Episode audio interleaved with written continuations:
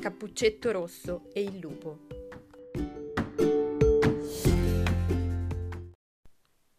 Il lupo, avendo avuto il desiderio di farsi finalmente un pasto serio, a casa della nonna andò a bussare.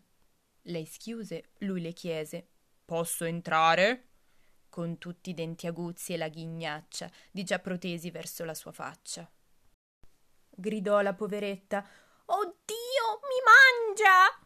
Infatti, poco dopo era già in pancia, ma essendo lei piuttosto magra e asciutta, lui, quando l'ebbe masticata tutta, disse deluso Non è sufficiente. Un pranzo come questo è quasi niente. Girando con guaiti quatto quatto, diceva Qui ci vuole un altro piatto. Infine, con lo sguardo da furbetto, mi fermo qui e attendo Cappuccetto che viene per il bosco lentamente.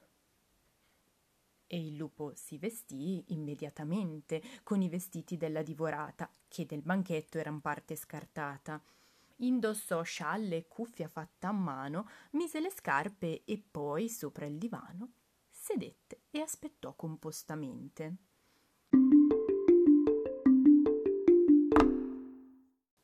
Entra la bimba, guarda attentamente, poi dice Nonna cara, che orecchione!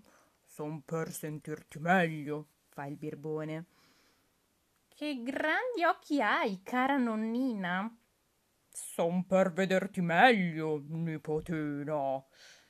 E tirandosi su meglio a sedere, se la pregusta già con gran piacere. Oh, al confronto con la vecchia arpia, questa sarà una vera leccornia. E dice allora Cappuccetto Rosso. Che splendida pelliccia hai addosso. Ma no, protesta il lupo. Cosa fai? Dovevi dire che gran denti hai. Mm, comunque è rilevante la questione, perché ora ti mangio in un boccone.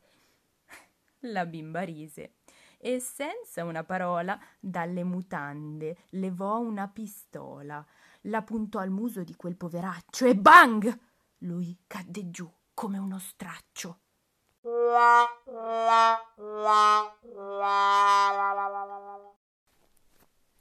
Due settimane dopo, passeggiando per la foresta me ne stavo andando ed ecco che incontrai quella bambina senza cappuccio e senza la mantellina. Ti piace? disse con la voce fresca questa mia bella pelliccia lupesca?